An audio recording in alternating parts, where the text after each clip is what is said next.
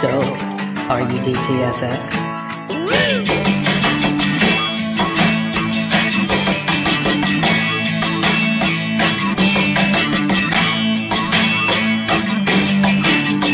Once again, here is Drinking and Talking Fantasy Football with your hosts, Dustin Lunt and Jake Trowbridge. Welcome back to the Drinking and Talking Fantasy Football podcast, everyone. It is a beautiful Tuesday evening here, and we are live. We've got a great show for you tonight. We are talking about the AFC North, talking all things free agents, the the draft we just had, which was amazing uh, for, for some of you. Um, interested to hear all your thoughts about the draft, and uh, yeah, it's going to be a good time. We've got a who's who of, of panel guests here to talk about their their team joining us in the Homer's Corner this evening. So uh, I will go around the room here and introduce everyone. Uh, so we got Kate Majuk representing the Steelers. How are you doing, ma'am? Oh, you're muted, Kate. Uh, every time I muted it. So every every single week, like Jake can attest to this, my awesome co-host on the Ball Blast Fantasy Football Podcast. The moment I hit record on anything, our dogs just start playing. It's like they had, and they are upstairs. And as soon as your broadcast went live, there was just snarling and barking, and it's just sort of a tradition, I guess. They wanted to Hey, participate. yeah, Sure. let's represent some Steelers because y'all are sleeping on some Steelers. I think. I think they're this trying year. to get your energy up. That's what it is. They're your Hmm. hype men. Yeah yes, Oh, they, there they are absolutely. They are really pumped for Steelers football. I think that's what it is. Yeah, and then uh, representing the Bengals this evening, we've got Chris Allen. Chris, how are you doing? What's going on, everybody? I see, well, now Kate, she's got the jersey going on, so I feel bad. I uh, hold on a minute. Oh no, I thought that's the. Let's go ahead and let's let's, let's go ahead. Gotta have some mine. team spirit. If if everybody's got their team spirit, let me go ahead and do mine too. So I appreciate y'all bringing me on. Now I'm not sleeping on the Steelers or anything like that, but I have to show some love for for my Cincinnati folks. So I'm here to talk ball with y'all, and I'm, I'm here to have a good time. So let's do it. Yeah, should be a lot of fun. And then last but certainly not least, Certainly the least. Don't panic. oh, hey, now, come on. Uh, real with me, representing the Ravens, we've got John Luke Garofalo. How are you doing? I'm doing fantastic. I'm happy to be here. I'm in Baltimore, so I'm happy to finally represent Ravens. I see Josh in the chat here, uh, who's my co-host and fellow Ravens fan. I'm hyped. Appreciate you guys having me on. Yeah, thank you for uh, joining us. This should be a lot of fun. Uh, before we get into actually talking about our teams and let you guys uh, just wax poetically about everything you love about your teams here, and this is really your opportunity to just let your biases come out and and, and talk truthfully um, or fanatically about your team, however you want to describe it. Um, let's go around the room here. Um, we are drinking and talking fantasy football, so we always talk about what we're drinking here. Um, Jake, why don't you tell us uh, tonight what we are drinking? I would love to. So I dropped off this delightful little guy onto Dustin's uh, doorstep before we started here. It is City Lights Brewing. It is a Cafe Marron, which I think is very fancy sounding. Um, it's an English style brown ale with coffee. Um, it's it's brewed right here in the heartland of Wisconsin, Milwaukee, MKE, um, and it's six point seven percent, which is a, it's a big kind of. Res- It's Mhm. respectable. And it is super tasty. Love that coffee flavor. It's awesome. hmm It's brown and coffee, and it's everything Mhm. that's right in the title. That's right. All right. John Luke, are you imbibing this evening? Of course, every evening. Uh, yeah, I had Leinenkugel Sun- Summer Shandy. I drink so many of these, I should be endorsed, but they pay me no money. It's delicious. it's a it's a paltry two four point two percent. So you know, not everything. I can't be the man Jake is, but still delicious. It's like Well, a you're right. sweet tart. That beer is like a sweet tart, isn't it? It's like very uh, sugary, kind of. Not as Mhm. sugary as Lime-A-Ritas from Bud Light, but somewhere in the middle. Yeah, for sure. Mhm. And you're repping Wisconsin, which I appreciate. So thank you for that. Oh, that is true. Yeah, I feel like it would the Imagine name. we didn't have discussions about this before you came on about what you were going to drink, so that you could accurately You coerce me. represent our home state. I mean, let's be real. A name like Leinenkugel, you got to come from a place like Wisconsin. No, no It's man true. named Leinenkugel ever came from New York. That's fair. Yeah, that's got to be Very true. true. Yeah. Chris, how about you? No, I, f- I feel bad because you guys put me on the spot. Hold on, let let Kate uh let Kate go through hers like real quick. Uh, Well, I got something all for you. Hold on, Go hold put on. on his jersey, go grab his drinks. was not prepared, my man, Chris. Um, I actually, I, I'm always one to partake in a fun drinking game, but I forgot to go to the beer store, so I am drinking this little number, uh, Dasani, Dasani. Das, Dasini. It is a, uh clear, um, it is a clear spring mineral Hmm. something. What's the percentage? It is, uh, it nine percent. Wa- wow. Wow. What are the heavy notes? I'm notes? kidding. Like, what it's is just it? straight Floral. No, it's not. I'm kidding. I'm kidding. I'm kidding. Uh, but no, a hot take. I love Dasani water. I know it's not cool to like Dasani water. Nobody likes Dasani Oh. water. I don't know Hmm. what what the problem is, but uh, I realized that there is a there's a special place of hatred in the heart of every Twitter user for the brand of Dasani water. Um, Well, it's not from here to say Fiji. it's. It's Let's get that for- out of the way. It's not from Fiji, and I think that's the biggest knock against it. I had Are no we sorry. doing idea. are we doing I'm like sorry, bottled I'm water rankings? enough. What Yeah, I had. I had no idea there was like bottled water elitism. Yeah, I didn't know that was a thing. loyalty I didn't know that was a subset of Twitter, so uh, it's Yeah. good to know now. So what I is the promise you it 101 of bottled water? Discuss. Uh, oh, Voss. It's gotta be Voss, right? Can we not Oh. spend any time on Is, is it is it Perrier? Yeah. You named your show "Drinking and Talking Fantasy Football," so I don't know what you Right? want. Yeah, it's not called hydrating and talking fantasy football. oh, okay, that's a good point. That's a good point. That's like that feels like that's an open bar topic for them to just argue about all of the bottled water. This That's a good point. This feels like a That's you mistake. This is a branding mistake. I'm gonna go ahead and bl- pass that blame to you, Jake. Right? That's like fair. That's fair. I get it. Chris, you brought back something. Did you? I, I did, I did. Since uh, I'm the resident homebrewer of the group, um, I actually brought one of my own concoctions Ooh. here. So I Oh, don't know if y'all, I know because the sun is coming into my office. So I don't know if y'all might be able to see it or not. It But so uh, this is a uh, New England IPA that I brewed about a month or so ago. Um, dry hopped with about four, four or five ounces of like mosaic, citra, a little bit of galaxy. So you've got that like fruit bomb like aroma, like once uh, once you put it to your nose, and also has like that juicy flavor because I also whirlpooled with like the same concoction of of hops like right before uh, I cut off the power, uh, the heat source rather. Um, and on top of that, um, just to smooth out some of the like the bitterness, like uh, potential bitterness from the hops, uh, tossed on a little bit of vanilla over top of it to smooth all that stuff out.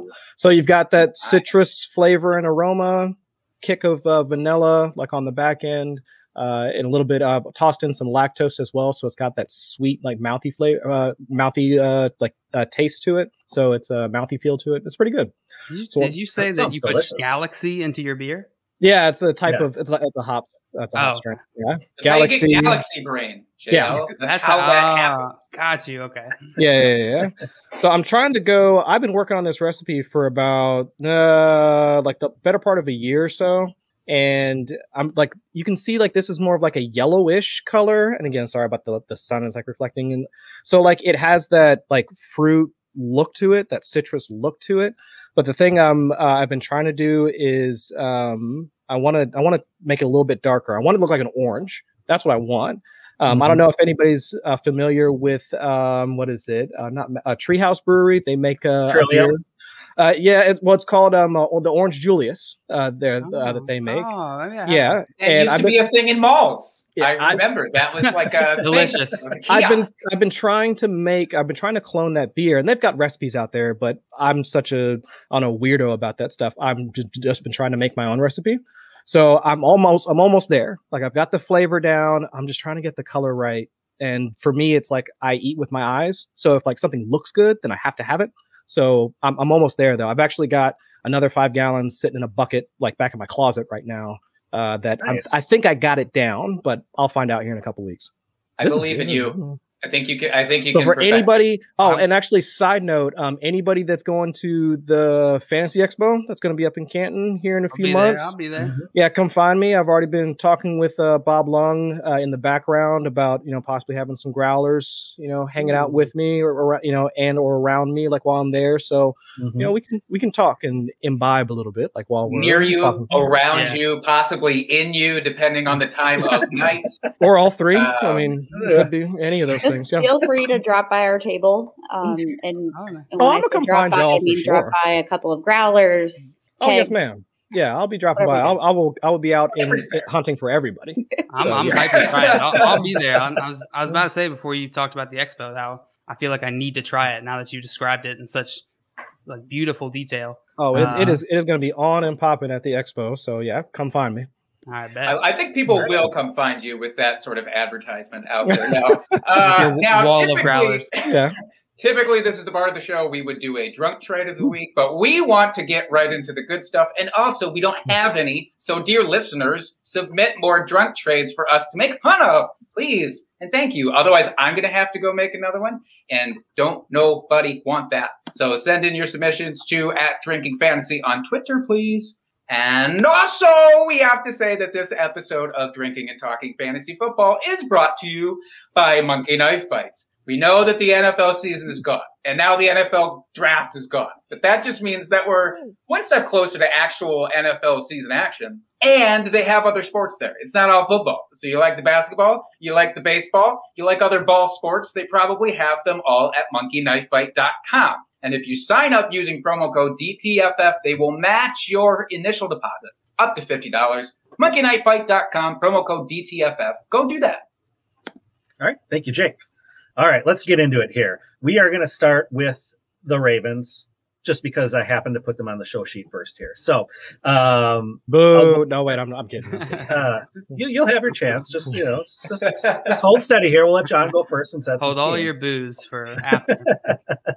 So, um, they they lost a couple of players. Uh, I know I'm interested to hear uh, your thoughts on on impact here, but they lost Mark Ingram, Willie Snead, RG3, and Mr. Dez Bryant after that delightful comeback he had. Uh, brought on Sammy Watkins and some guy named Chris Moore. Um, and then in the draft, which I really want to get into as well, uh, in the first round, took Rashod Bateman. In the fourth, Tylan Wallace. So obviously they felt like they needed to shore up their wide receiving core. And then uh, a fullback, uh, which is obviously what every team needs in the NFL these days, uh, in the fifth uh, by the name of Ben Mason. So um, why don't we start with just your overall thoughts on where the team is, um, some of the moves they made this offseason. Let, let's just start there. Me, I'm assuming since I'm the Ravens guy. Yeah, absolutely. Uh, yeah, I you know what I I think one thing I, I really noticed from this draft and really the last few drafts is I I just love how good the Ravens are at value drafting. It feels like uh you know at least the last few years every time like they might not go the player that I think that they're gonna go with, but uh you know it always feels like they go with a player who should have gone higher. Uh, and I think that they did that in this draft. Uh, I love seeing them focus on wide receiver. I, I'm sure we're going to get into it here in a minute uh, on whether that is actually, uh, you know, going to pan out for them. Right? They, they drafted Bateman in the first, like you said, Tylan Wallace. Uh, I know a lot of people are down on that landing spot, but I'm optimistic. I think taking this out of a fan, fantasy contest context, uh, I think the Ravens have a have a good shot to to be a top NFL team this year. I can't disagree with you there, if only because they added Sammy Watkins. Doesn't that I make mean, them that's all you Super Bowl need. contenders? That's all you need. I truly, I'm assuming when you're talking about like value drafting, Tylan Wallace is somebody people expected to definitely go in earlier rounds, and he's sitting there in the fourth. I don't know if anybody in fantasy wanted him to go there, but it must No. feel good as a, a Ravens fan to get him. Yeah, and you know, Owe they got uh, that was great. Um, Bateman, in my opinion, probably should have went higher. Uh, and so I, I I I was very happy with it with their draft this year, and I think you know if, if Lamar can can take that leap in, in passing efficiency this year, uh, then it's potentially a, a going to be a great landing spot. hmm Yeah. Speaking of Lamar, uh, he had a after his breakout season a couple years ago had had what people would consider a down year last year, where we didn't see that high efficiency, high touchdown total from him. Do you see a bit of a rebound coming this season? Uh, considering they added these these offensive weapons for him, or is it going to be just continue the ground and pound, and he's going to get his uh, make his hay on the on the ground?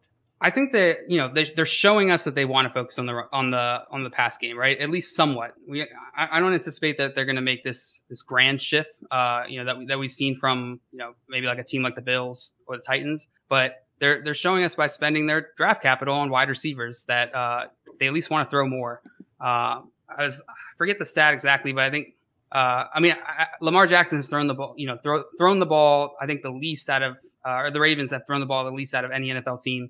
Uh, and I think that the biggest thing for him is going to be if they can shift to like some more, I guess, if, if, he can take a leap in his accuracy and his efficiency, then he's uh, having those those uh, pass cap- catching options is only going to be good for him. Mm-hmm. So, and I'll, I'll throw this out for everyone here for redraft this next season.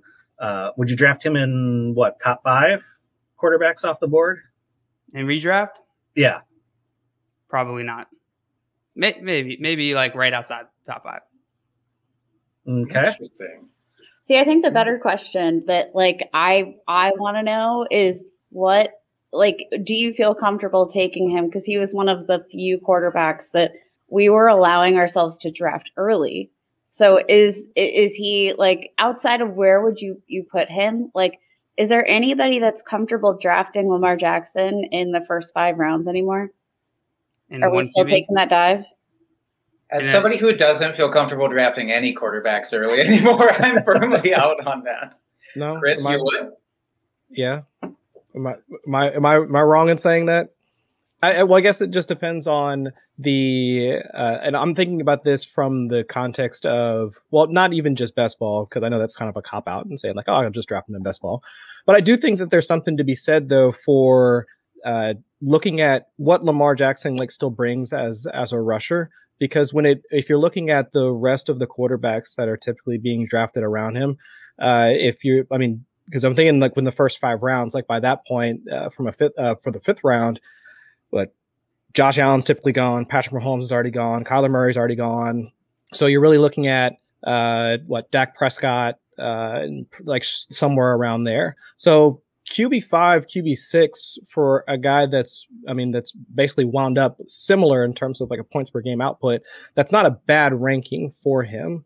So I still think that there's a justification to be made, like for in order if if you do subscribe to the early round drafting, that it does make some sense in order to continue to put him up uh, at that uh, in, at that tier with some of the other guys. He still has the rushing upside. Like while we've seen the Baltimore Ravens offense that kind of yo-yoed in terms of offensive efficiency. I think they were first or second in terms of uh, offensive yards per game, according to Football Outsiders back in 2019, 20, uh, 2020. They dropped back to like 18th or 19th. So my my my assumption is that even though that they've sat at like 32nd in terms of neutral passing rate, like two years straight, just complete bottom of the barrel, the draft capital they spent at wide receivers and these are actually wide receivers on a like quick study that I'd uh, that I'd done for uh, for NBC, looking at where the wide receivers they drafted win, and comparing them to the wide receivers that they currently have now. It meets a deficiency that they currently have within their offense because Tylan Wallace, Rashod Bateman, both those guys are they excel at some of those intermediate routes like out digs, curls, like something like that. And that has been almost uh, not necessarily historically, but for Lamar Jackson's tenure, where the receivers that he's currently like he's been working with they fail at. I mean, for the routes that he uh, that he typically throws to, I mean, in terms of uh, expected points added, EPA per play, it's he's the absolute worst. Like for those specific route combinations. So I think there's something to be said for if Lamar continues to do what he does in terms of rushing, we can tack on a little bit more volume. His efficiency picks up at least more so than it was in 2020 then where he's being drafted at, I, I think meets at least what I think would uh, would be my expectation for him uh, in in 2021 for sure. Well, that's kind of one question that I have about all this. So, 2,000 yard rushing seasons for Lamar the last two years. Do we expect him to hit that? What is an outrageous mark for a quarterback? A thousand yards is mm-hmm. outrageous. Mm-hmm. Do we expect him to hit that again? And do we expect, I mean, what do we expect out of the rushing game entirely? Himself included, but also J.K. Dobbins. Does does Lamar get a thousand? Does Dobbins get a thousand? Does Dobbins finish inside this top 10 running backs overall? I mean, what are we expecting from the ground game, I guess, uh, in, in Baltimore there? Yeah, I think uh, I, I think Lamar will always rely on his legs. Uh, you know, when I was at Clemson, uh, we had the the nice honor of playing Lamar every year, and so I got to watch uh, you know many of his games in college, and I think that's he's that type of player, uh, and, and he's going to rely on his legs when when his uh, when his reads aren't there. I could see it being tempered. I wouldn't expect it, I guess, even with the, the pass cap- catching options there. And I think they're still going to be somewhat run heavy. I wouldn't I wouldn't expect like a swing to all of a sudden be a pass ha- pass heavy uh, offense. Yeah, I think that makes the most sense to me. I think in in the red zone, I think Lamar had wound up leading the team throughout most of the season, if I'm not mistaken, over the last like four to six games, somewhere around there. I think J.K. Dobbins did start to take a larger role in terms of those money touches that we want for our running backs. But either way, if Lamar Jackson is still getting, I would say the not even the majority, but at least a significant amount of the red zone touches, still putting, uh, still tacking on uh, rushing TDs to go with the passing TDs, which is what we want out of a Konami code quarterback, then I still think that he can wind up making value along with guys like J.K. Dobbins. But for me personally, I think Dobbins is a little bit uh, he's overdrafted or overvalued currently, just given the context of what other running backs are currently being drafted around him. That's all. Yeah, still I love think- him as a talent. Got to show my Ohio State bias, but still. I, I think uh, I think this whole like focus and, and ha- adding more options there who are uh, viable really like the, the player that most worries me is, is Mark Andrews since they funnel so much of the passing game through Mark Andrews. Uh, you know, in the past they have. He's the one who I'd be most worried about things changing for. Uh, I'm, I'm not worried about Dobbins uh, or Lamar as much. You're not worried about Miles Boykin? Come on. I'm on. a little worried about Miles Boykin. Who isn't, quite frankly? Uh, Kate, do you think Mark Andrews sneaks inside the top five tight ends still?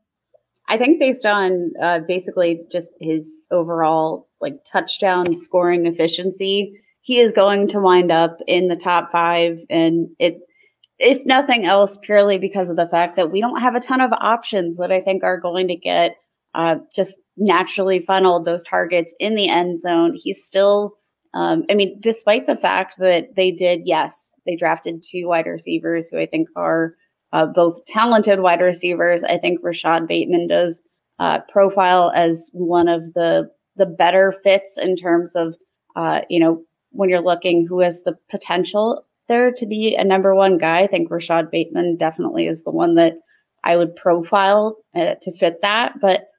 It's not like they went out and got him like a Kenny Golladay, right? Like they didn't get him anyone that I think is necessarily going to dominate right out of the gate. Uh, if, Rashod Bateman does dominate, I think it's going to take him a little bit more time.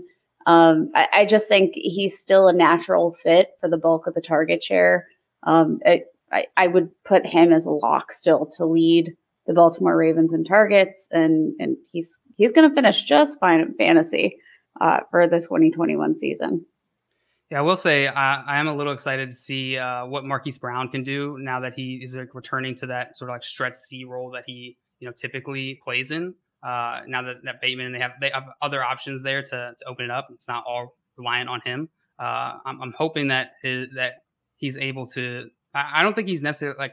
Yes, he's been disappointing for fantasy, but I think a lot of that is, is situation and, and what that offense has had to work with. So I'm hoping that with some more options there, that he's able to create some opportunity. Yeah. So if if y'all had to pick one wide receiver out of this group to be fantasy relevant this year, who would you pick? Out of the wide receivers, you said? Yeah, yeah, just the wide receivers. This Don't feels like Sophie's choice. Does anybody honestly want any of them? Is maybe even a better question. I'll say No. out of all of them, give me the cheapest one. I'll take Bateman. You think he'll be the cheapest in terms of redraft ADP too? yeah, Miles Boykin's going up. Well, yeah, I mean, if we're, if we're counting them, that's true. I did bring them up earlier, so that's a fair point. I'd say out of the out of the more fantasy relevant ones, I do think that Bateman will probably be the. And to Kate's point, I, I think he'll definitely have like the the greater target share, just given the routes that he runs. So, if we're already talking about an offense that is limited in terms of passing volume, give me the guy that's going to get the most of it, and I think it's going to wind up being Bateman. Mhm. JL thoughts? Yeah, no, I, I completely agree. I think Bateman is that that prototypical, uh, you know, big big wide receiver that you want. Uh, I believe in his talent. I think if uh, if they're able to to if Lamar's able to take that leap in efficiency, then Bateman's gonna be in a really good position. He's gonna be a great value, in my opinion, for uh, fantasy players. I think like Bateman is going to be the guy that you would want to draft in uh, in redraft leagues. Uh, Marquise Brown is probably going to be that dude that you stack in like a millie lineup in DFS. Interesting. Kate, would you take Bateman over the great Sammy Watkins? And would your dog? Uh, I would. I think honestly, you really do have to go with whatever whatever guy is going to be the cheapest come redraft season because I I don't think we're going to be able to rely on any of these guys. Like I said, if they had gone out and made maybe more of an effort in free agency to go and get a like a veteran receiver who is going to uh, like God, if they traded for Julio Jones, that would totally flip the script. Uh, obviously, in terms of cal- caliber talent, but um, just in terms of what they're going to do from a narrative perspective. I know they say they want to pass the ball more, but I don't think any of these receiving options force them to do so. Uh, so yeah, I'll I'll take whichever option has the lowest ADP uh, come come draft season and and just roll the dice. But I don't think any of these guys are going to be weekly plugins for your fantasy lineup. And my dog mm. agrees. Right. Yeah. All right. Um, any last thoughts on your Ravens here before we move on, JL? No, I mean, uh, I have tempered expectations, or uh, maybe the tempered optimism is the right Mm-hmm. term. Uh, you know, I'm, I'm, hopeful, and just from an NFL perspective, I'm excited. Uh, obviously, I, I, would love for for many of my Ravens players to be, you know, fantasy all stars. Uh, but we got what we got. You know, We're used to disappointment by this point. That's we the tagline to the episode. we had Flacco for so long. All right, let's move on to Cincinnati then, and uh, Chris here. Uh, so looks like the Bengals they brought in big name Samaje Perine in the offseason uh, uh, to replace that loss of Gio Bernard. Um, also leaving via free agency AJ Green and John Ross and Alex Erickson.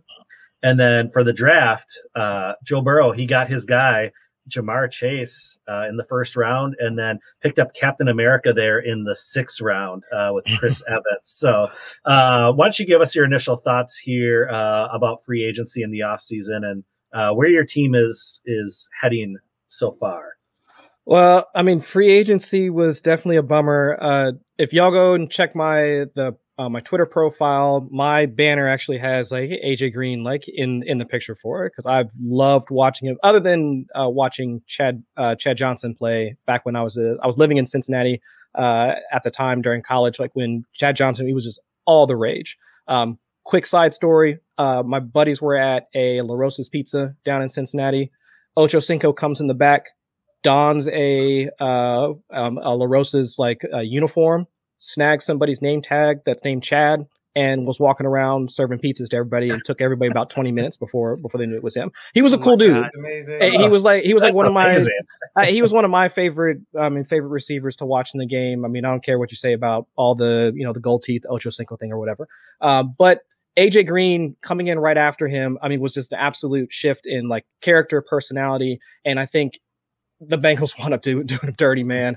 I, am just so I was so distraught over the fact that like, this is how they're going to treat a receiver that if not for just the the poor decision making that the franchise has made over the years, I mean they've essentially wasted what I thought could have been a Hall of Fame career for for like for that receiver. I mean AJ, I mean how many thousand yard seasons he have in a row prior to getting hurt because they you know because of you know the poor play they put in front of him and so it's just don't even get me started. Either way, uh, I'm I'm hoping he has um, like this is my bias creeping in, but I think he has some juice. I'm hoping he's of use to Kyler Murray down in Arizona, and I hope he retires happy. I'll just leave it at that. Uh, but in the draft, I was actually talking, uh, like not the name drop or anything. I was talking with uh, with Sigmund Bloom. Uh, I was on their draft show at the time, so talking with like him and Matt Waldman uh, and uh, and Jason Wood, uh, all those guys. Triple name drop, by the way. I know. Oh, yeah, I mean, all, I mean, all cool dudes. All, I don't want to name drop, but here are three of them. All right. Oh, Bud was hanging out in the background. It was great.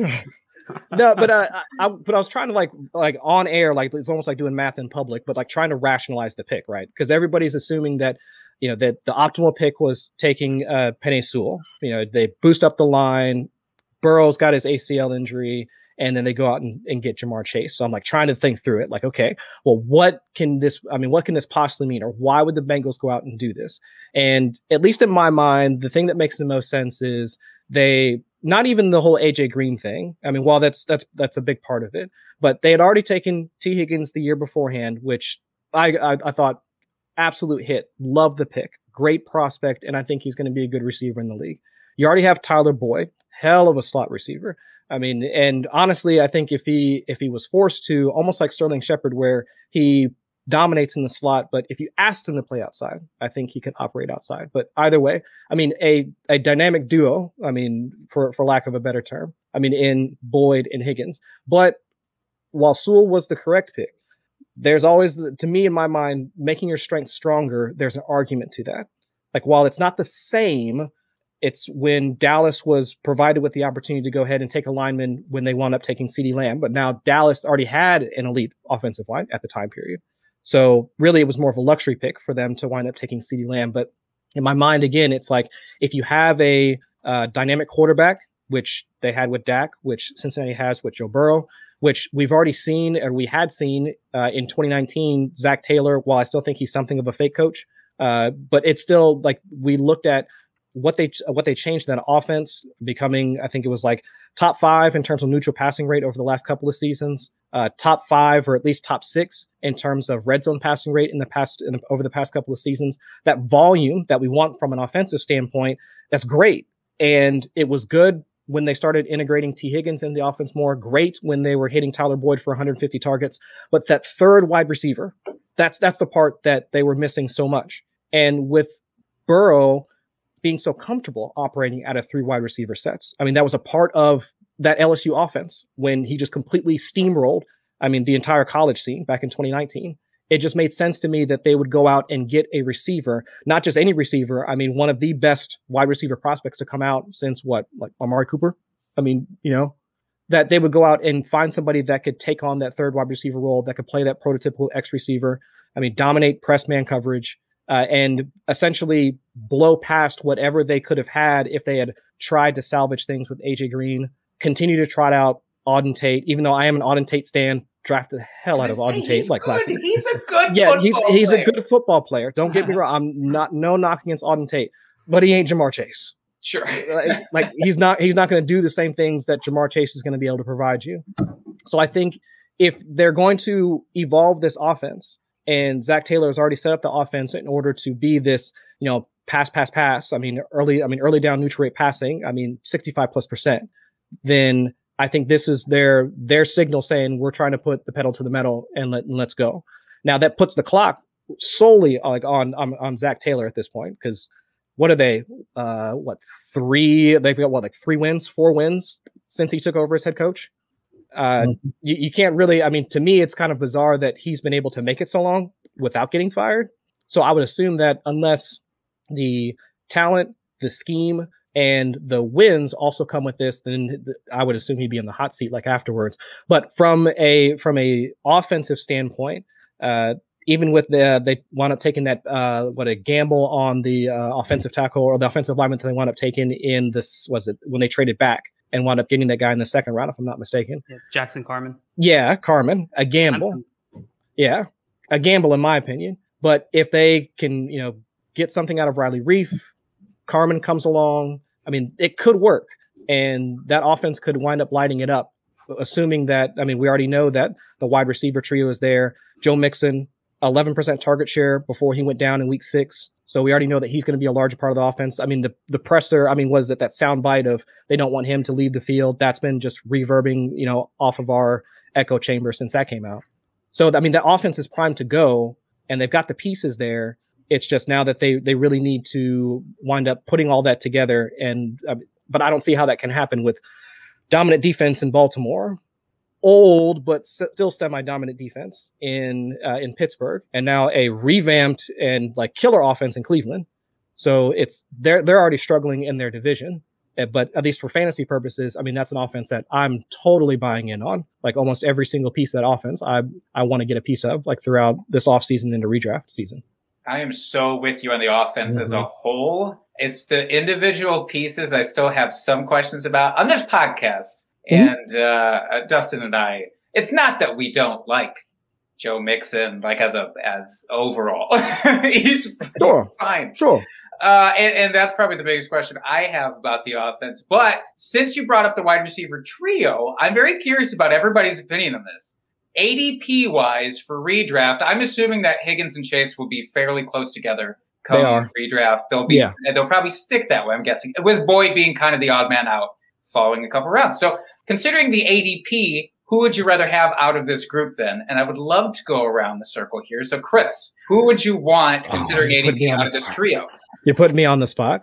Um, I, I want the wide receiver one. I think it's going to be Ja'Marr Chase. So Hmm. give give me Ja'Marr Chase. Uh, I mean, I don't even care about the. I mean, you heard me like basically sputter out sentence fragments for like five six minutes on the entire offense, and not a once to really even talk about the fact that Burrow and Chase were already connected throughout their collegiate career. and their It's just all about the fact that what how Burrow likes to operate, what Chase brings to that offense from a profile perspective, from an athleticism perspective. So I think that he is already head and shoulders above the current talent that's on that offense. So I'll take that wide receiver one in an offense that we know is going to be one of the highest passing offenses in the league. I'll, I'll take Chase like 10 times out of 10. Right on. Now, Kate, we've sort of talked about this trio on the other podcast that shall not be named because Dustin gets upset when I talk about my mistresses on this show. But Kate, The other that woman. based on ADP, would you rather have? I mean, so, so again, assuming Boyd falls, which I think he will, do you have a clear cut one out of that? I'm gonna take Tee Higgins there, and we did we did touch on this.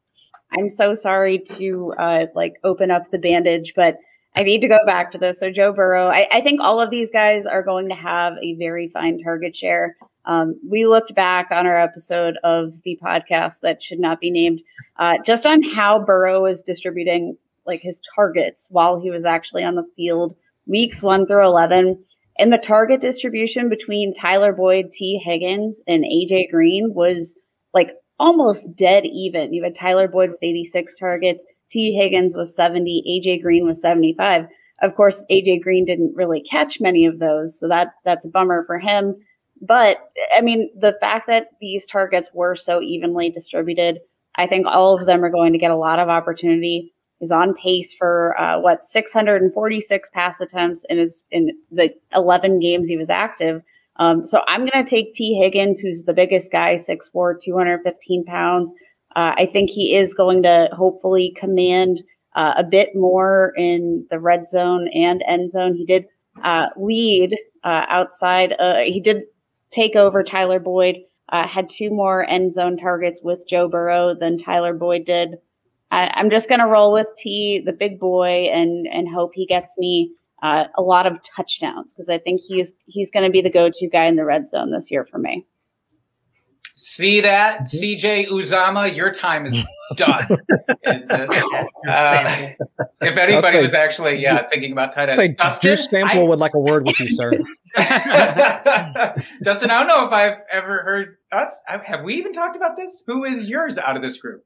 Uh, I don't think you can go wrong with any of them, to be honest. But um, I have a soft spot for Boyd, so I'd probably go with him. Um, as the aforementioned uh, Uzomah and we got Drew Sample, uh, they don't really have a tight end that that's a really dominant pass catcher there for the middle of the field. So if Boyd gets moved over to the slot and that's where he's going to work out of, he can really work the middle of the field. Um, so I think he could still get peppered with a lot of targets and uh, you know make gold there for you and just nice with the draft capital, you can uh, get someone else, you know, a couple rounds sooner and still end up with a really great value there in Boyd. Jail, who would you take? Oh, anybody that knows me knows I have a soft spot for all my Clemson players. I got a strong Clemson bias. I love Tee Higgins. Do we actually know their ADPs? Are they? Are they? No, I think everything's fictional at this point in the off season. quite frankly. Like it's going to move so much, probably. Yeah, this topic has come up a lot on our on Daily Show, and it's. I honestly think they deserve to be, like, for what we know now, they deserve to be back to back, and I think it's going to be about who, which one you believe is is more talented. I think there's certainly a compelling narrative with uh, Joe Burrow and Ja'Marr Chase in that rapport, like Chris was saying. Uh, I, I really do believe in that. I think that has a, has an effect. Um, and I think I would take Ja'Marr Chase for the upside. I, my, I, I have a hunch that he's going like a little bit later than Tee Higgins right now uh, in, in startup drafts, but I would probably take whichever one, uh, you know, whichever one goes second out of those two. Fair enough. Take the ADP dip. Take Mhm. the ADP dip. I love both of them.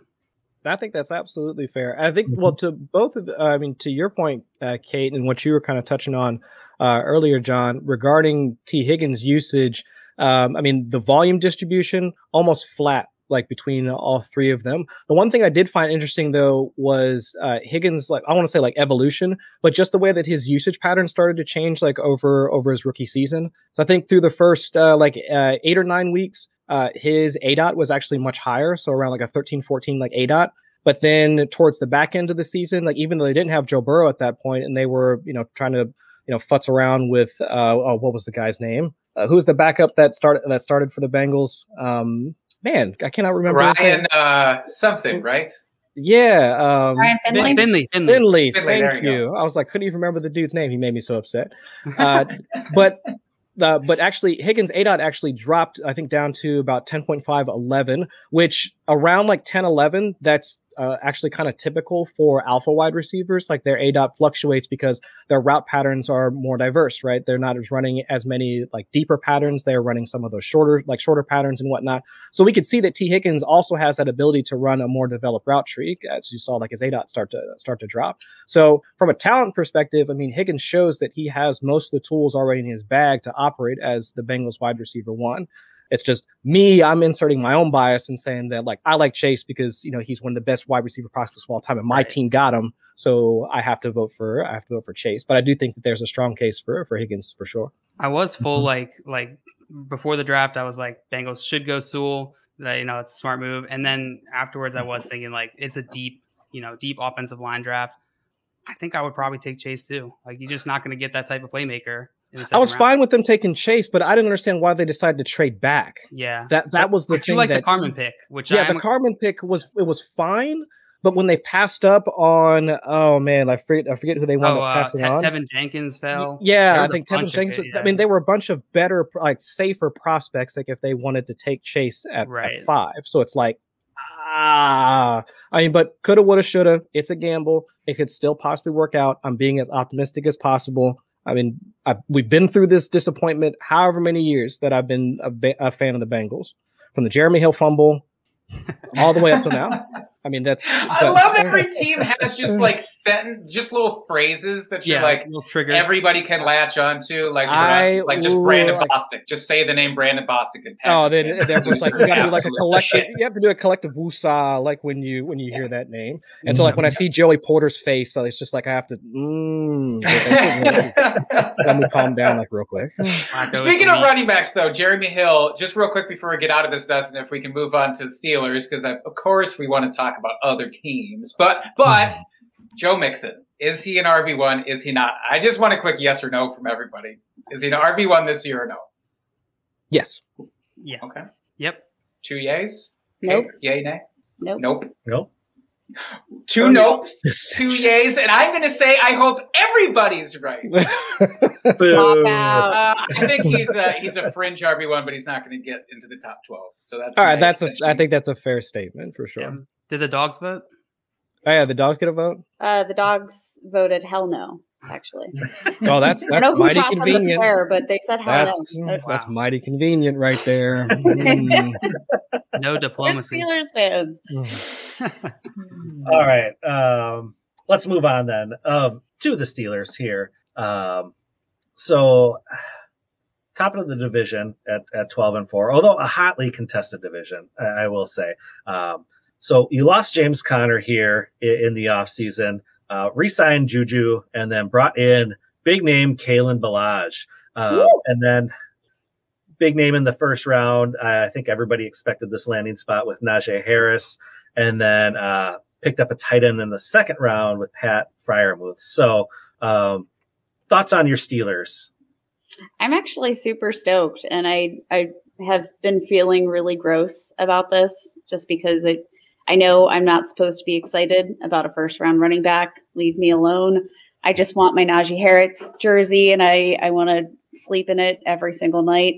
Um, it- you just have to absolutely love it. Like you look at Ja'Marr Chase, and I think, uh, you know, you you look at a playmaker and a, just a difference maker, and that's the kind of player you get with him. And I think Najee Harris is the same way. I think Kyle Pitts is the same way.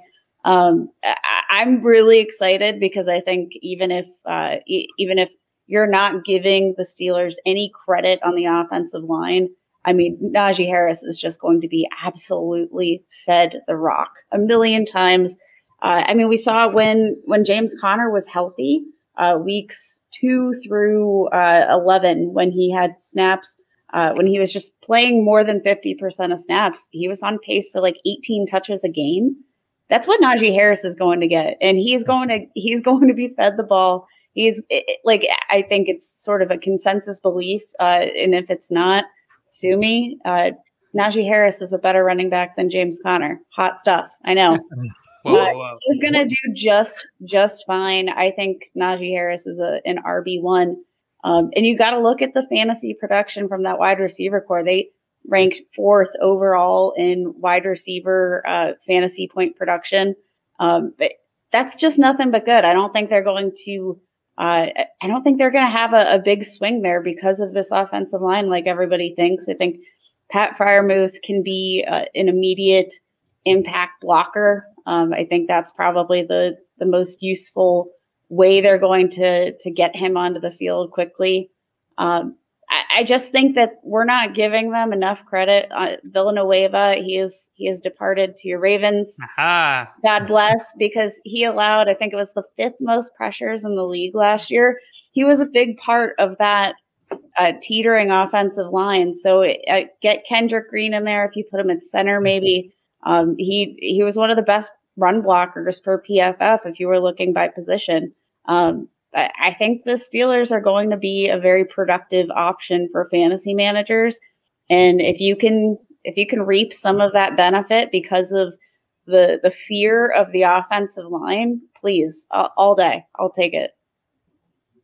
That feels directed at me. I was very nervous still about the offensive line, and I think it's just hard to like get your head wrapped around it because you have to probably just assume the Steelers is going to be a different type of offense than what they were last year overall, just because it was so weird and like they're throwing as their running game, like three yards out, basically. Ben is just kind of like shovel passing to everybody, um, like the old Philip Rivers days. But Hey, this but even with those shovel passes, the fourth most uh, fantasy points scored for the wide receiver position in the league. That's that's top five. That's good. That's good stuff. Speaking of those receivers, we have two sets of trios in this division that I really wanted to gauge everybody on. We talked about the Bengals. We have to talk about the Steelers. So, trio here. We've got the returning Juju. We've got Chase. And we've got Diontae, quote, drops Johnson. So, depending on how much stake you put into that sort of thing. So, again, assuming, I don't know, we don't know what ADP is truly going to be, but anybody have a favorite out of that bunch immediately for redraft purposes? Diontae Johnson. He's he's a lock for 150 targets. I mean, if you just look at his target share, the fact that he's not being drafted as a wide receiver one, uh, particularly in PPR formats, um, if you're concerned about the drops, I don't think there should be an issue there.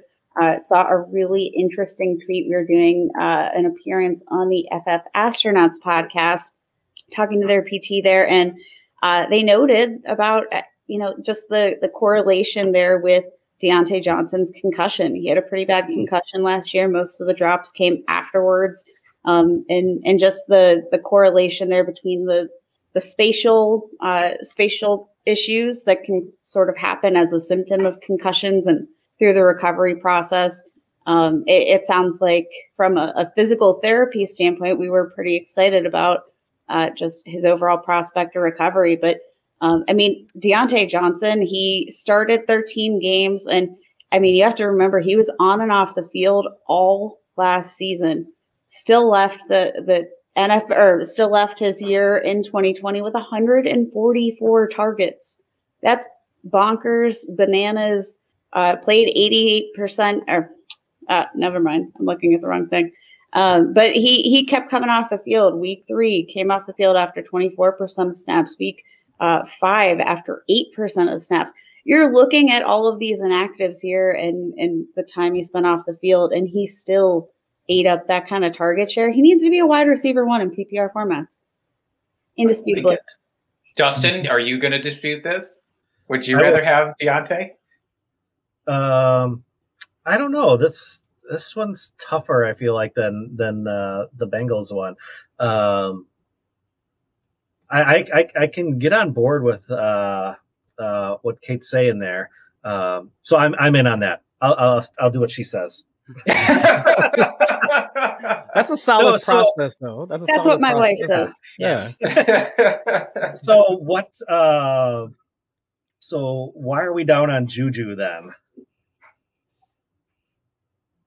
Is anybody actually down on Juju, or is that a narrative that is out there right now? Of like, because he returned, because he returned. I think people wanted him to go to maybe a better landing spot for him, where he would get fed a little bit more. Mhm. JL, are you down on Juju this year, or do you feel like you're going to have him where you can?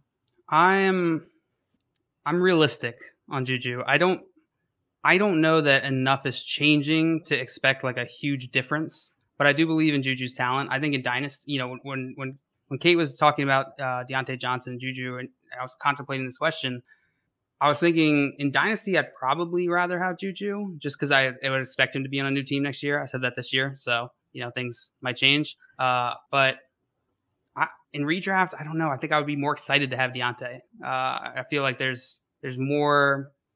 It's more of the same, and so I would expect him to to, to hopefully uh, take the jump and, and get past these uh, you know the, the injury concerns. And uh, I think I think they're both very talented. I think my Chris? issue my issue with Juju is just is his uh, not necessarily his target share. I mean that might fluctuate from week to week, but what's his uh like what's his ADOT going to look like? Uh, if you look at like his progression over the past like few seasons, his ADOT has like slowly kind of kicked back. Uh, last season it was down to what like five and a half, something like that. I mean, not to sh- not to throw any shade at Eric Ebron, but Eric Ebron was the one that was taking some of those like downfield targets away from a guy like Juju. So if we already came into this thinking that Juju mans the slot, well then okay, then he should get the requisite target share to justify like him being a, a slot receiver all the time, kind of like Tyler Boyd, where he's getting the targets and we know he's going to be a large part of that offense. With Juju, that's that's not the case. I mean, Eric Ebron was taking some of those like red zone targets, and then we already talked about Diontae Johnson, Chase Claypool, also like working within the red zone. So it's just while I think the target share, like the overall target share, might be there for Juju, it's just where is that like where the money touches going to come from that would justify me really wanting to buy in on him.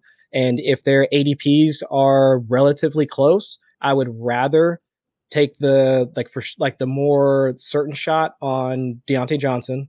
Uh, I'll take a swing for the fences with Chase uh, Chase Claypool, but then afterwards, I mean, sure, I'll, I'll get I'll get Juju possibly at cost, but he's just he's fine. Like for a slot receiver, he's he's fine. I think out of all the slot receivers in the AFC North, he's the guy I'd probably want the least because we just we just know that he's just kind of a ho hum. I'll get my eight nine targets, maybe a couple of red zone targets, and then call it a day.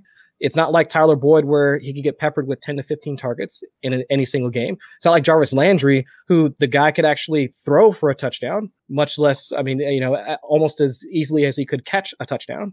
So it's like out of all those guys, it's like I would rather just, uh, you know, I'd rather just take the other two primary wide receivers in the Steelers offense.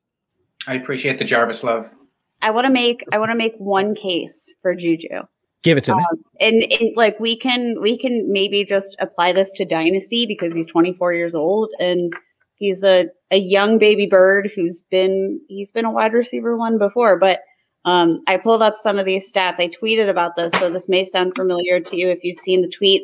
In 2020 he was a wide receiver 22 which actually was better than i had that in my head like much much better because it felt like he was a lot worse than that uh, had 97 receptions, ranked seventh most among wide receivers, nine touchdowns, 11th most among wide receivers, 404 yards after the catch, ranked 13th among wide receivers, which four fewer yards after the catch than Amari Cooper and 24 fewer than Tyreek Hill. Tyreek Hill.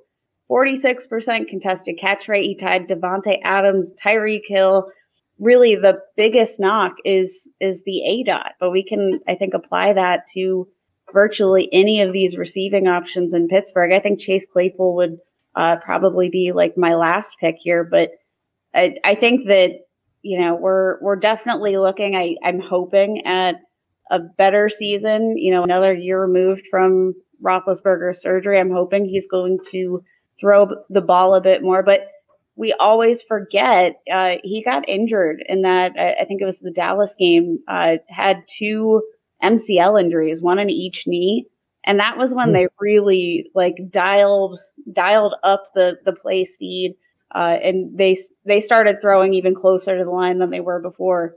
Right when that happened, and I think it was just you know one of those things when you know the the offensive line is struggling, don't let the play develop. Just get the ball out of his hand so he doesn't get hit. Um, I, I think Juju is going to have a better season than we're giving him credit for. But I maybe I'm maybe I'm just the biased Steelers fan. This is, for, though, right? this is your time to shine. Yeah, That's this right. is exactly why you're here. I'm kind of I'm kind of with that take though because I, I feel like Juju's the type of player that he's not going to be like a DeAndre Hopkins who's just going to probably be like effective in, in almost any system. I think it, it's really going to, and I know this is like more narrative, so take it for what it's worth. Uh, but uh, you know, we've seen him succeed uh, when when the environment was was conducive to that for him. Uh, and I just I don't think that it was conducive last year. I think it was you know uh, just like Kate said, it wasn't great uh, for for helping him thrive. I don't know that that's going to change that much this year. I hope it does, especially with Najee and and hopefully uh you know at, adding some some offensive line talent. Mm-hmm. Yeah, definitely. I, I'm I'm expecting Big Ben to uh, kind of return to form a little bit this year. I think that injury, he wasn't fully recovered from it last year.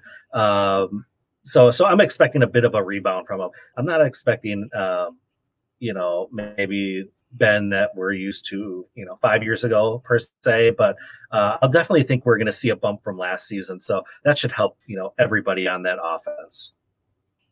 So you're drafting Big Ben over Josh Allen, is what you're telling me?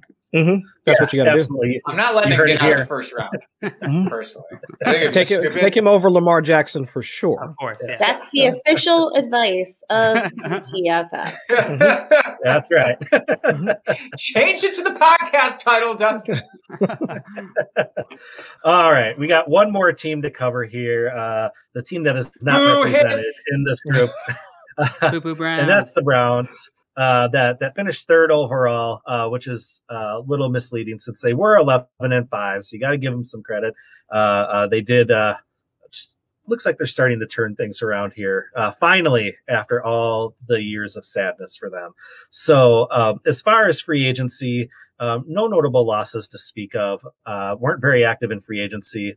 Um, Never Rashard Higgins they brought back. Really? Yeah, uh, and then the draft they they uh, took the wide receiver uh, in the third of Anthony Schwartz, and then a wide receiver in the sixth, uh, Demetric. Dem, yeah, did I say that right? Demetric Felton. Um, Demetric. Sorry, I, I, apologize if you're listening to the podcast and I, I butchered your name. So um, don't at me, please, sir.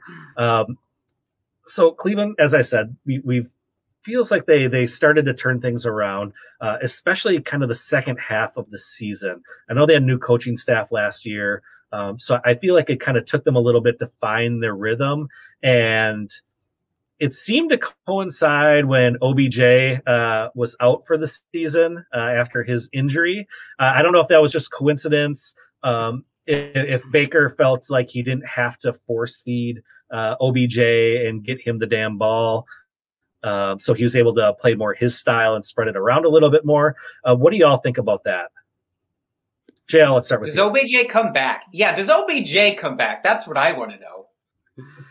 oh, should. God. I, I hope I, so. I would love for that to happen. I, I don't know. I don't know that it's probable.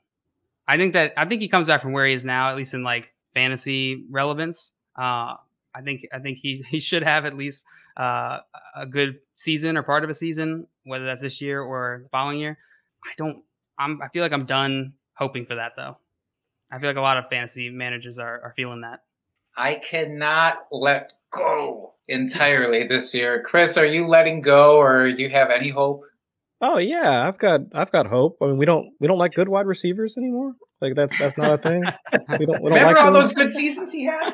It's not even about like uh like how he was historically, but it's what he could be like in, in that offense. talent, yeah. Yeah, from from a talent perspective, but also from a usage perspective. Because if you look at like how he was used over what the first what six weeks, he went down to what week seven, something like that.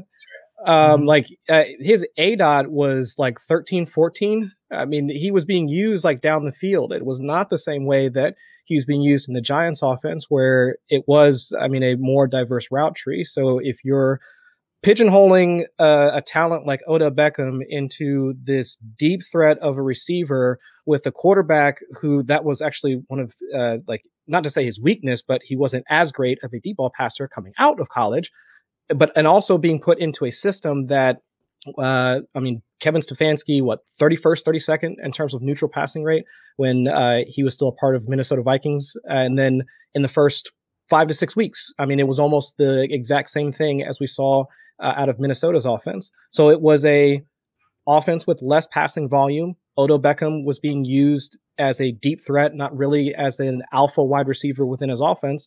It kind of, to me, it just kind of made sense that that was the production that we got.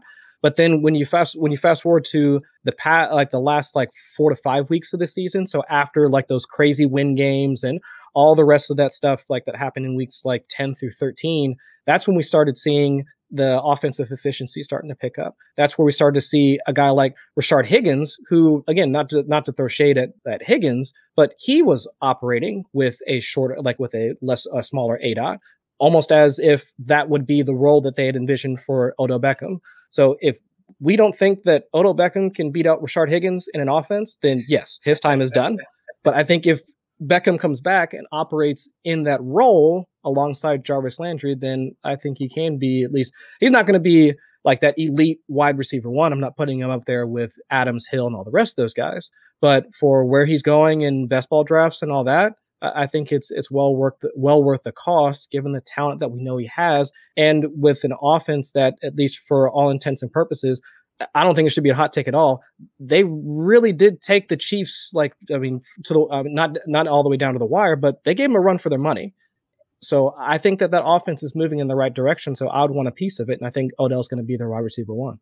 Great value in, in fantasy leagues. Oh yeah, hmm That makes me happy. That makes me feel good about the times that I have OBJ on my teams. Kate, are you going to dampen my hopes here for OBJ, or can you bolster them? No, I'm I'm all in on on OBJ. Not all in, but especially at the current price, it's very hard not to be in on OBJ. Um, my wife and I argue about this like incessantly. OBJ is still OBJ. I mean, he he tore his ACL last year, and and like Chris said, um, it felt like things were sort of turning the corner.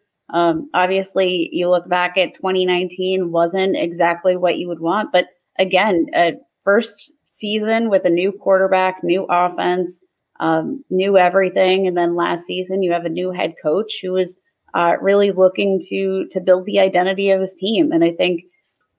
Baker Mayfield, I, I think we've seen him evolve a little bit as as an NFL quarterback. I think taking away the option of OBJ did force him to, you know, progress through his reads and actually, uh, you know, maybe make some more decisions. I think, you know, I I don't know if it was the ease of just tossing up the ball and and you know knowing that you're throwing to OBJ. Like, of course, you you trust him. Uh, you want him to to catch the balls. You want to throw them deep. Um, I just think that we're we're forgetting just how elite this wide receiver is, and if he's uh, if he's healthy coming into the season, I see no reason that we should really buy into the narrative that they're better with or without because they i mean we don't really know. They were still finding their identity. And i mean chris you said it they were really giving the chiefs like it, they were basically one play away i think from altering history i, I think they Mhm. could have beat the chiefs i realistically think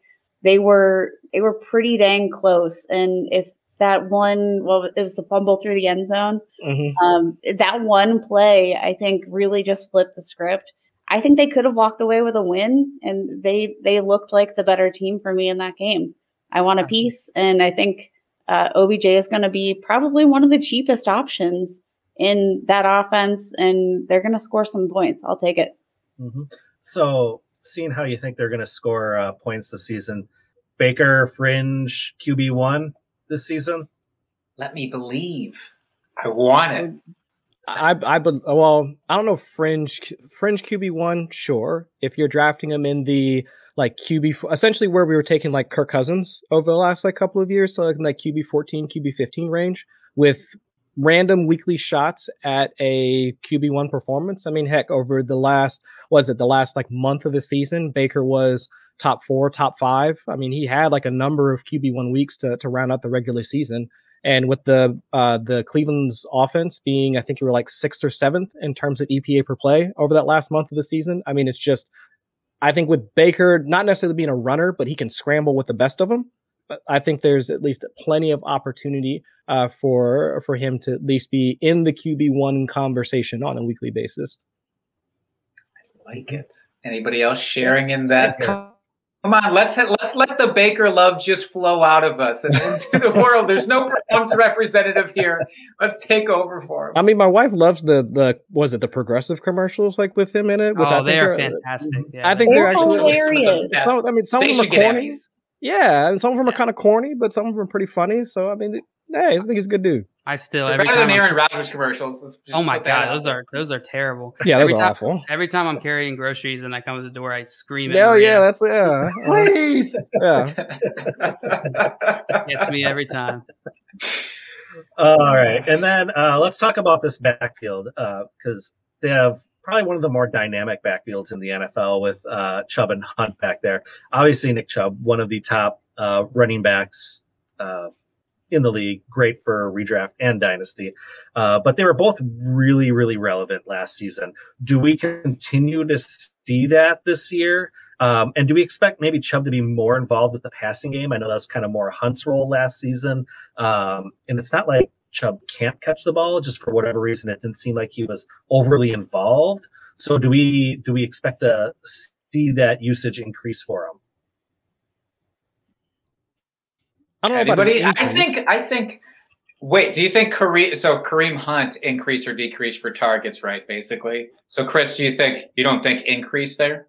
No, but I think he could be stable. I think it was uh, over the last month, like when the offense was really clicking. I think Chubb had somewhere around like a seven to nine percent like target share, which is good, like for for a running back, especially for uh, a running back that we're typically drafting in the first and second round of of redraft leagues. So if I can also if I can tack on the rushing production, uh, red zone carries, and then also a decent target share within that offense, not a bad combination to ask like out of your you know early round running back. So if if it bumps up a little bit, because I think he was starting to get a little bit more work around the red zone, like towards the back end of the season. Uh, so if that if that continues and also the offense continues to produce, yes, I definitely see a case for for Nick Chubb being one of the better values. So I think especially in best ball right now, uh, I think around the one two uh, he goes around the one two turn, and that's typically where you'll see uh, Aaron Jones, Austin Ekeler, like those sorts of guys like start to go, and then because both of those guys I just listed are more involved in their respective uh, team's passing game, those guys normally get taken ahead of Nick Chubb. But if we're looking at again around an eight percent target share for Chubb, I don't think that's all too terrible to ask out of an early round running back. I like it. I like it. Um, any final thoughts here with Cleveland? Yeah, I mean, I, kind of wrap things up. I I was just talking to to my my friend Josh today about uh about Kareem Hunt. I think his his value in fantasy drafts is uh I I, I would expect it to go up more after a season like he had. Uh, and I think it's it's probably a good thing that it's staying where it is. I think it's probably accurate. I do expect his his uh his, his like fantasy points per game to go down. He was pretty efficient uh, on touchdowns. I think he was ranked seventh uh, in league. But where you can draft him, I still really believe in Kareem Hunt, especially in dynasty, because I, I do buy into the, to his talent. And regardless of if uh, you know if, if, OBJ comes back and uh, you know they start spreading the you know the, the, targets around, then I think you could see potentially Kareem Hunt uh, be less you know produce less, but with their defense, that also makes me a bit excited for the running back game, uh, especially in Stefan- Stefanski's offense. So I don't know. I'm torn on Kareem Hunt, but I, to me, I still think he's probably a good value. Mm-hmm. Mm-hmm. Absolutely. Well, um, before we get out of here, uh, we'll have you all tell us where we can find you, what you do, uh, promote yourselves, basically. But then I'm also going to put you on the spot um, as we're going around here, and I want you to tell us how you feel like this division is going to shake out from first to worst. All right. Man. So, uh, Kate, let's start with you. Uh, yeah, you can follow me on Twitter at FFBallblast. Uh, follow our work at ballblastfootball.com. Um, I'm working as the editorial coordinator for DraftKings Nation, so stay tuned. Uh, always posting over there as well, and a little bit of little bit of everywhere. Um, and then what was it? I how how are we going to finish the AFC Yep. North? What's Yep, the rank, rank the division. Yeah. Oh, it's got to be uh, Ravens, of course, Steelers, right? Browns, Ravens, Bengals. Okay. All right. I meant Bengals, Bengals, Bengals, Bengals. Don't worry, he's just going to get another hat. It's fine. Yeah. He'll be back. Uh, when I said uh, the Bengals were last, I, I thought you had meant uh, who's going to finish worst to first. So Ah. obviously that was. But please bring me a growler. Okay. Please bring me a growler. No, no growlers for you. You can't, you can't diss my Bengals and then ask. That's not. You got to do it in reverse order. You got to like butter me up. Please don't spit in my me bad growler. news. Come on, Damn it! gosh. my goodness. Uh, all right, Chris, how about you go next here? Uh, you can find me on Twitter at Chris Allen FFWX. Uh, most of my off-season work um, will be over at Four for Four Football, but I'll also be supporting NBC Sports Edge uh, in some of my part-time doing some best ball work and a, a few other podcasts with like Denny Carter and some of the other fellas like over there. Um, I guess I- I'll be realistic. Uh, it's You don't like have I to be. No, no, no. I got to be pragmatic. I mean, I, I'm not going to sit here and say, you know, Bengals to the Super Bowl, even though I did actually say that after we drafted Joe Burrow. Um, I might have been drinking. Who knows? But uh, I, I it, just looking at again the defenses that are part of the AFC North. It's hard for me to see even how we get out of the division, much less we make it into the playoffs. So I'll go ahead and put the, the Bengals at, at four. Um, from a both uh, offense and defensive perspective, like we were talking about earlier, I think Cleveland is is doing it right. To be quite honest, I mean they they made their strengths, uh, which their defense was coming on quite strong, um, at least their defensive front, and then they wound up, I think, with some of their draft picks, like addressing some of their needs in the secondary. Offense is already starting to click. Um, I, I'm going to put them first. That's that might be more of a hot take. Um, right behind them uh, at two, I'll go ahead and put I'll put Baltimore. I'll put the Steelers at third. I'm still bringing you a growler though, so take that. take, take- take that. Even if I put you guys at third, I'll still bring you a growler. How about that? I'll take it. Anything for beer. There you Anything go. for beer. All right, and then JL.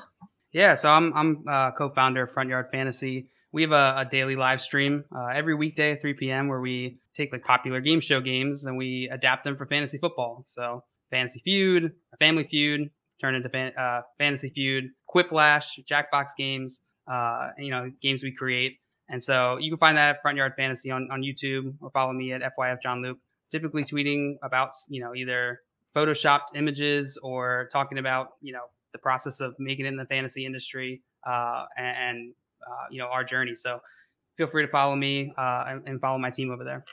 In terms of the the rankings, it's actually my rankings are actually pretty close to Chris's, uh, with one difference. I have Browns. Uh, you know, I thought they they probably out of this whole division they drafted they had the best draft. Uh, I talk about Ravens having a, a you know great value drafting process. The Browns I think one up them. Um, that defense is going to be hard to hard to do anything with uh, this this season. Then I would put Ravens, and then Bengals, and then Steelers. So the last two I, I swapped with Chris's. So you get a growler. All right, Just go ahead and uh, pencil you in for a growler there, John. There, that's good stuff. That's good stuff right there. and Jake, where can folks find you out there? no, I'm just on Twitter at my name, Jake Trowbridge. All right, you can find our podcast at Drinking Fantasy, and you can find me at FF Dusty Dog. And until next week, folks, keep drinking and talking fantasy football. Cheers, FFers.